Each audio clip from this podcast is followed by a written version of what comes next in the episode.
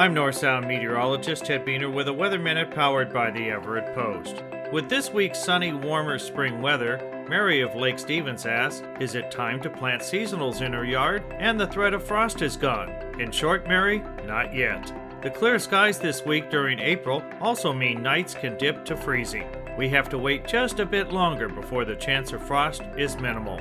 Unfortunately, there are no weather stations with long term records in Lake Stevens, yet, when comparing nearby sites, Everett comes in the earliest with low odds for any freezing weather around the last week of April. In Monroe, May 1st is a good bet, with Arlington being garden ready just a week later. These differences reflect the local climates throughout the North Sound. So, Mary, you can likely begin to plant outside around the 1st of May. Just keep an eye on the weather forecast as the end of April approaches. I do the same for my yard, and keep in mind with longer springtime days, soil temperatures will gradually warm and help with root growth.